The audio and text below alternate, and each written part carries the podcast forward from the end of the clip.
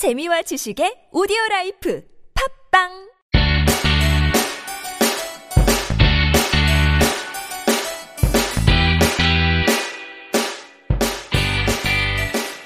찾아가는 법률 서비스를 지향하는 법률사무소 CEO 김삼연 변호사입니다. 142번째 함께 읽는 민법을 시작해 보도록 하겠습니다. 아, 지금 수요일 아침인데요. 아, 그 홍성 쪽에 홍성 지원에 아, 이제 재판이 있어서 아, 새벽에 출발해서 좀 일찍 예, 도착을 해서 아, 이제 차 안에서 아, 이제 재판을 기다리는 이제 이런 틈틈이 이런 시간을 이용해서 아, 제가 이제 녹음을 하겠다고 말씀을 드렸었잖아요. 아, 지금 아, 홍성지원 앞에서 이제 재판을 아, 앞두고 잠깐 짜투리 시간을 이용해서 아, 녹음을 하고 있습니다. 아, 너무 좋네요. 어, 서울 쪽은 눈이 다 녹아서 어, 뭐 어, 눈이 왔는지 이게 잘 예, 모르는 그런 상태인데 지금 이 홍성 쪽만 하더라도 어, 사방이 다 하얀색 눈으로 덮여 있습니다. 하얀 세상에 온 것 같은 아, 그런 기분이 들고 아, 이렇게 아침 이게 새벽에 이제 해가 뜨면서 아, 이렇게 하얀 눈이 이렇게 비춰지는 그런 모습을 바라보면서 운전을 해서 그런지 아, 매우 기분이 좀 상쾌하고 좀 행복한 그런 기분이 드는 아, 그런 오늘 아침인 것 같습니다. 지금 제 기분이 아, 비록 내일 이제 7시에 여러분을 찾아뵙게 되겠지만 아, 이 기분이 이어져서 아, 이제 하루 또 하루의 시작을 아, 활기차게 행복하게 아, 시작할 수 있었으면 하는 바람을 가져보네요. 아, 시간이 그렇게 많지 않아서 아, 바로 이제 함께 있는 민법으로 들어가고 이제 두 개의 조문만 오늘은 읽어보도록 하겠습니다. 지금 저희가 읽고 있는 것이 아, 이제 뭐 채권이 발생한 이후에 아, 채권의 발생과 관련돼서는 아, 채권 강론 부분에서 우리가 공부를 아, 이제 좀 구체적으로 자세하게 하겠다고 설명을 드렸었는데 아, 채권이 발생했다는 전제 하에서 어, 채권이 목적이 어떻게 되는지 채권의 효력은 어떻게 되는지 여러 명의 채권자와 채무자가 있을 때는 어떻게 되는지 아, 채권이 양도될 수 있는지 채무가 인수될 수 있는지 뭐 이런 내용들을 우리가 구체적으로 공부를 해봤었잖아요. 그리고 이제 마지막이라고 할 수 있는 그렇다면 그 채권이 어떻게 어떤 사유가 발생했을 때 소멸하는가와 관련된 그런 규정들을 지금 우리가 공부를 하고 있고 어, 첫 번째로는 돈을 갚는 거. 어, 돈을 갚으면 채무가 없어지겠죠. 채권도 없어지고 그게 바로 변제라고 설명을 드렸고 아, 약간 현실에서 뭐 용어로 많이 쓰이는 건 아니지만 공탁이라는 제도를 어, 이용해서 만약 채권자가 어, 변제를 받지 않으려고 하거나 아니면 채무자가 어, 어떤 자가 진정한 채권자인지 뭐 모르는 경우 어, 어쨌든 그 채무자의 지위에서 벗어나게 해줄 필요가 있잖아요. 채무자는 변제할 그 채무를 소멸시킬 어, 자기 채무의 이행을 다할 어, 준비가 되어 있는 자니까 아, 그럴 때 이용할 수 있는 공탁이라는 그런 채권 소멸 사유를 아, 우리가 지금까지 공부를 했고 지난 시간에 이제 마지막 채권 총론에서 어려운 부분이라고 할 수 있는데 아, 이제 상계 부분. 아, 퉁친다로 기억을 하자고 제가 아, 설명을 드렸잖아요. 예전에는 이 퉁친다라는 말이 너무 좀 재밌고 제가 입에 이렇게 잘 나오지가 않더라고요. 좀 어색하고 근데 이제 좀 자연스럽게 이렇게 나오는 것 같습니다. 저도 이제 나이가 들어서 그런지 어, 이제 이런 어, 일반 좀 분들이 사용하는 용어들이 입에 착착 감기는 아, 그런 기분이 좀 드네요.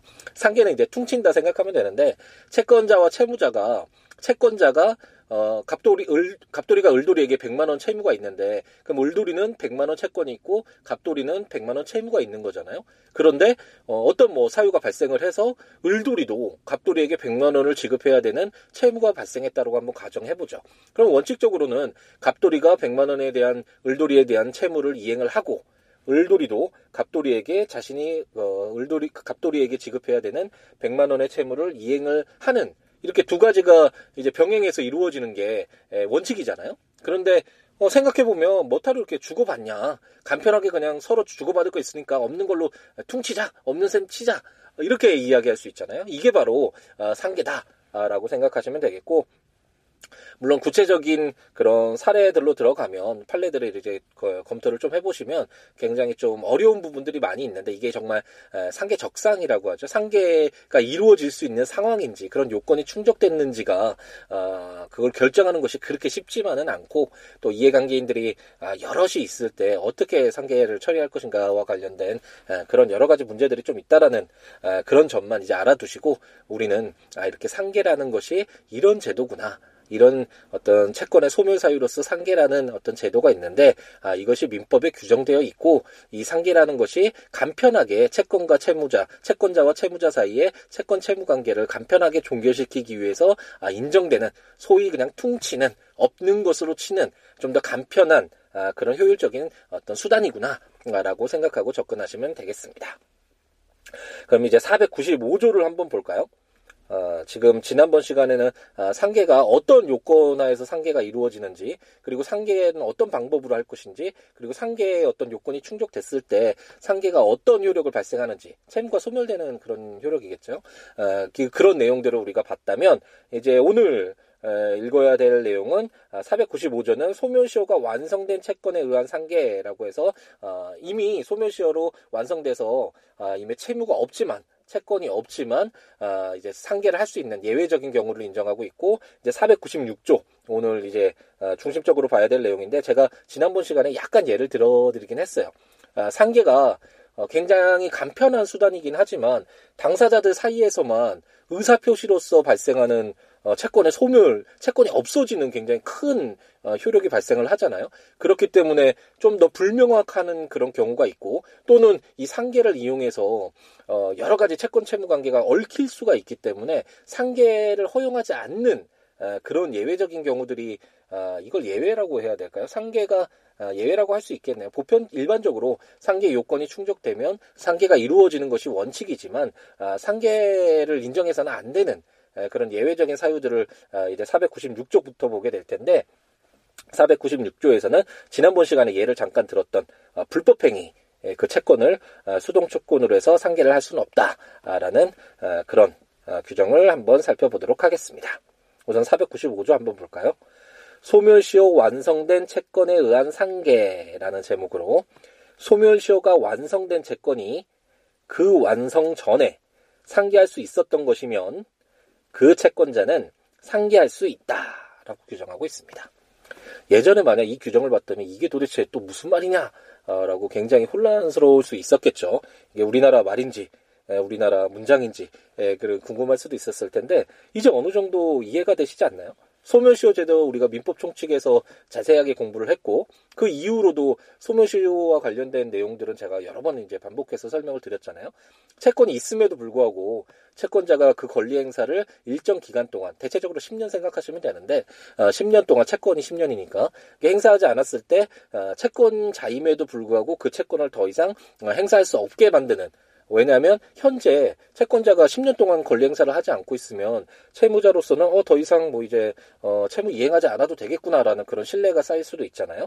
그래서 어떤 지금 현재 있는 이런 현상을 어, 존중하기 위한 어, 그런 제도가 바로 소멸시효 제도다라는 설명 여러 차례 드렸고 그리고 상계는 우리가 지난번 시간에 상계 요건과 효과를 봤으니까 큰 어떤 그 내용은 큰 줄 그 토대는 이미 다 공부를 했으니까 이 내용을 읽어보면 어느 정도 이해가 되죠. 소멸시효가 완성된 채권이 그럼 소멸시효가 완성되면 더 이상 이 채권을 행사할 수 없잖아요. 하지만 그 소멸시효가 완성 전에 상기할 수 있었던 것이면 퉁칠 수 있었던 그런 채권이었으면 비록 소멸시효가 완성되어서 더 이상 권리 행사는 하지 못한다고 하더라도 그 채권자는 상계는 할 수 있다. 라는 규정이라고 생각하시면 되겠습니다.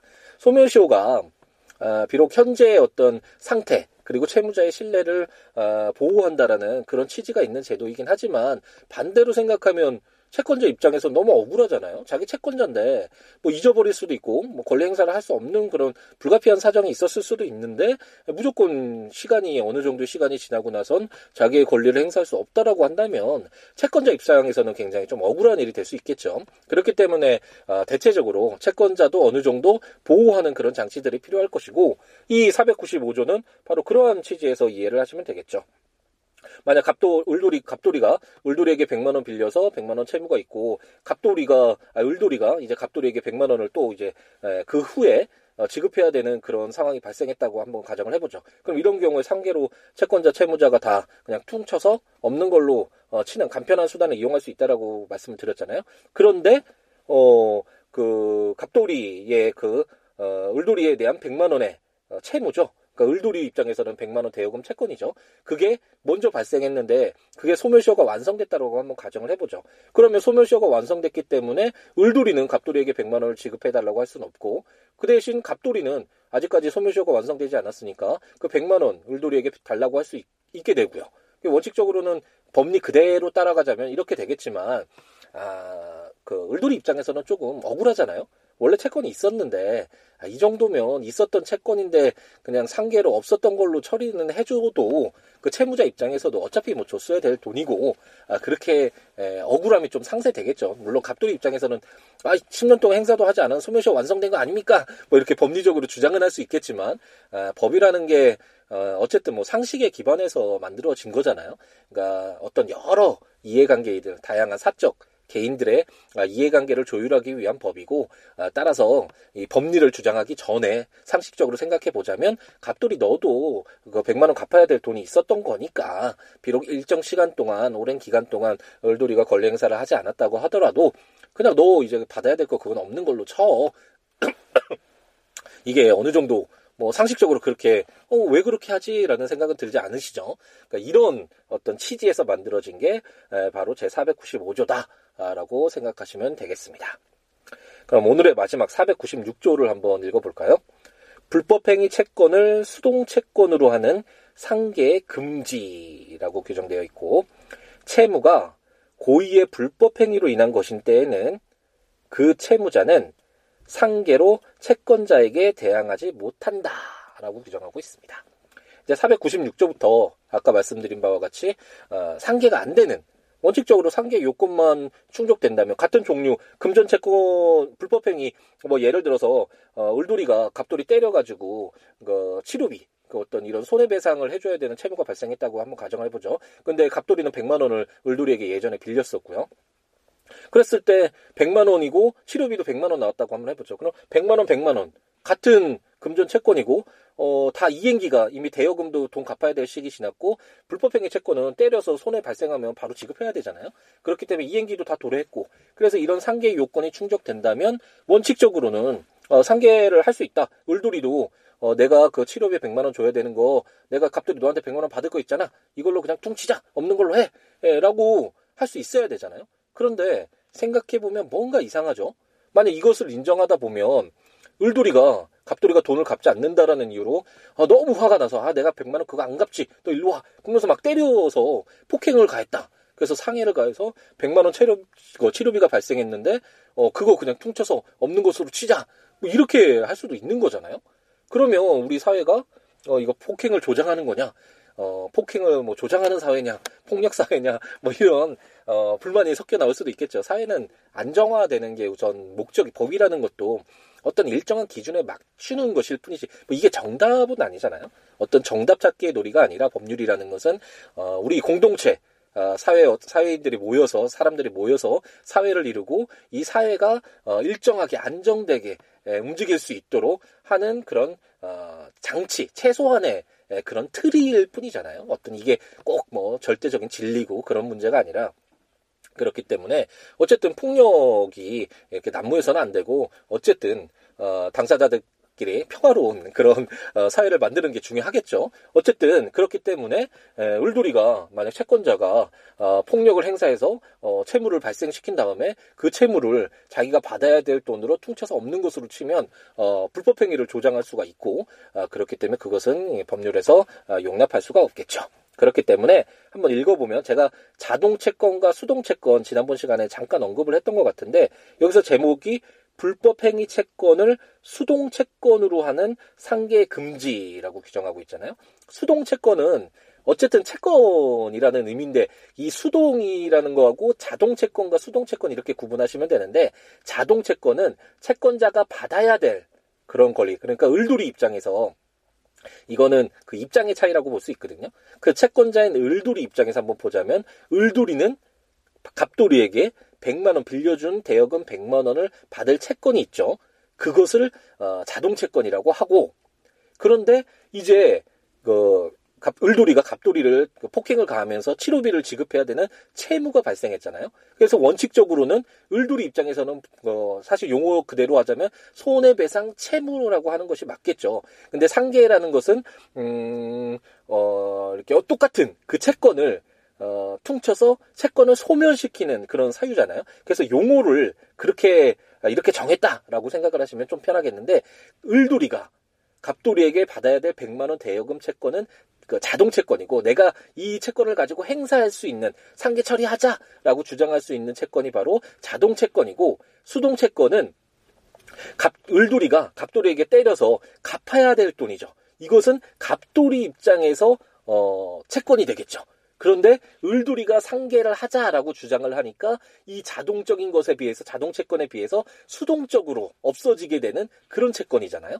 그렇기 때문에 음, 이 예를 딱 생각을 하시고 저도 공부할 때 상계가 어려웠던 이유가 이런 뭐 자동 채권, 수동 채권 그럼 용어가 굉장히 헷갈리고 이게 둘 다 채권이라는 용어를 쓰고 있잖아요.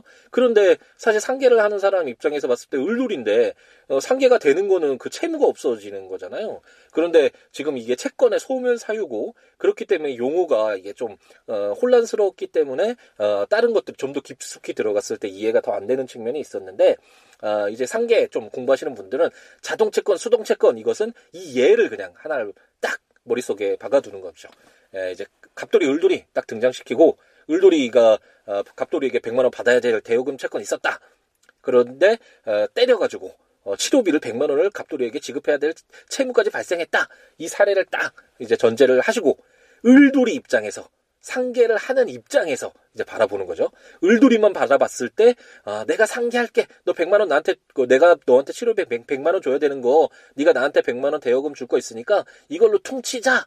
라고 이야기하는, 주장하는 을돌이 입장에서 봤을 때 그 받아야 될 자기가 주도적으로 없게 만드는 그 주도적으로 상계를 어, 할수 있게 만드는 채권이 바로 자동 채권.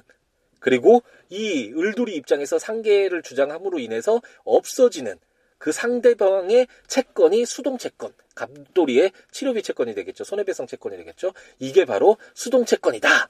라고 전제를 하고 이해를 하시면 아, 좀더 깊숙한 내용이 들어가더라도 아, 그렇게 좀 헷갈리지 않고 아, 접근할 수 있지 않을까 라는 생각이 듭니다. 어쨌든 496조는 이렇게 불법 행위를 조장해서는 안 되기 때문에 불법 행위 채권을 을돌이가 어, 갚으려고 하는 그 치료비 채권 채무가 되겠죠. 그 갑돌이 입장에서 채권이 되고 그 상계를 하는 을돌이 입장에서는 그 손해배상 채무가 될 텐데 어쨌든 불법행위 채권을 수동 채권으로 하는 을돌이 입장에서는 그 사라지게 하는 채권이 수동 채권이잖아요. 그 수동 채권으로 하는 상계는 할 수 없다. 상계는 금지된다라는 규정이라고 어, 생각을 하고 이해를 하시면 될 것 같습니다.